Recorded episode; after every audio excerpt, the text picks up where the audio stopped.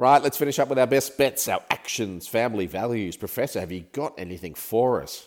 Yeah, Tony, just just beginning with a watch actually. So the, a watch um, over at the Golden Raspberries, or otherwise known as uh, the the Razzies. Uh, so there's a number of uh, titles to look forward to.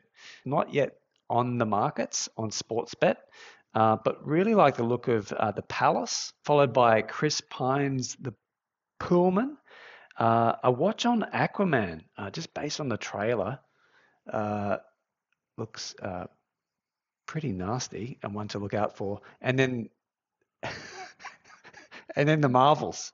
So uh, four four titles there, which uh, have got a bit of a stink to them. So just pay attention to the markets there and and uh, in particular the, the reviews when they come out. Are you abandoning Big Shark already? No, I've got Big Shark in the pocket, yeah, but uh, just just want to uh, fill the pockets with some some other contenders as well.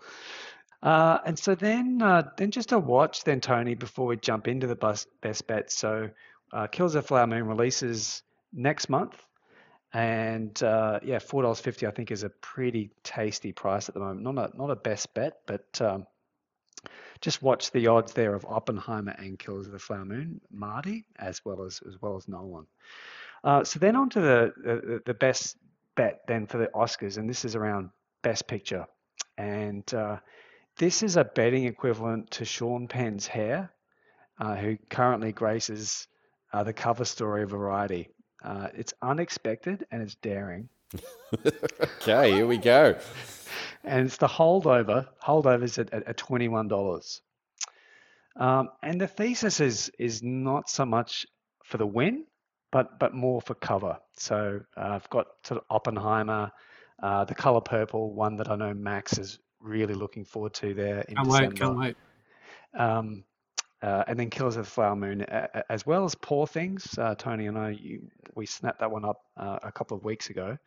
Um, but the holdovers might just be one that that pops. I think it's probably fourth or fifth in best picture rankings at the moment, and twenty-one dollars is not a big investment you need to make there to to cover any any losses. Um, so Lily Gladstone is no longer a, a best bet, but uh, for those who follow us on X, uh, that we uh, and, and, were able to see it for 30 minutes, there was a price available for six to, to one odds. Um, but I wanted to move over to the Emmys actually, and there's two best bets uh, at, at very reasonable prices. Uh, so over at uh, Supporting Actress Comedy, the only bookmaker in Australia that has this market currently is Sportsbet. Um, so Hannah Waddingham is is currently third line in in betting, uh, but the Professor algorithm that I have at the moment is uh, she's sort of second in, in, in the rankings. Uh, she's paying five dollars. I think Ted Lasso should do well in the night, and and Hannah has some big performance moments uh, in the the third season there of Ted Lasso. Uh, and then the final best bet, then Tony, is we're going back to the well uh, for James Marsden uh, at the Emmys Best Supporting Actor in a Comedy. Uh, Marsden is in the third line of betting, uh, but again, applying the secret sauce and the recipe, the algorithm, he's actually the front runner. Uh, uh, previous best bet on, on on this podcast, we had Marsden at nineteen dollars, so that price has firmed, but still quite juicy and a medium conviction at five to one. Max, have you got any uh, any tasty taste for us? Just one, and uh, it's it's uh, come out of of uh, Toronto, and it's a People's Choice winner. Um, uh, American Fiction.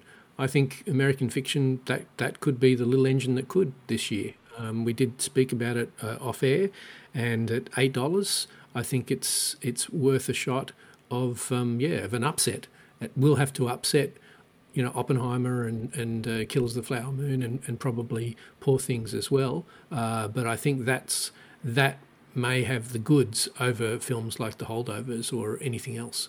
Um, so at eight dollars, I think that's reasonable, reasonable value. Not great value, but still reasonable value. Right. Uh, well, I've got a, a, few for the Oscars. Best Actor Colman Domingo paying three forty at Bet three six five. Uh, may Rustin may not get the picture nomination like The Whale last year, but like The Whale last year, it will not matter. I think he's going all the way. High conviction on Colman for me. Best Actress, Annette Bening for Nyad, 8 at Sportsbet. Small to medium conviction here. I think it's between Stone and Gladstone at the moment, and I've jumped on hard uh, on both. But Bening, like I said before, she's got the big overdue narrative. She's everywhere at the strikes. If uh, Jamie Lee Curtis can do it last year, I think Bening's got a decent shot. Eight is tasty cover, I think, uh, up against Stone and Gladstone. So get a piece of that for cover. And the Emmys as well, I had a bit of a, a dive back in just to see what was happening. Drama series lead actor Kieran Culkin, 191 at Sportsbet. He's the overwhelming fave at Gold Derby. I think that's still a good price. Uh, high conviction there on Culkin. And comedy series uh, The Bear, uh, paying three at Unibet. Gold Derby actually has The Bear slightly ahead of Lasso for the win now. Uh, small medium conviction. Um, the, the, price certainly shouldn't be that long. Uh, it should be a bit shorter when Gold Derby has them neck and neck. So uh, yeah, chuck something on the uh, on the bear at three.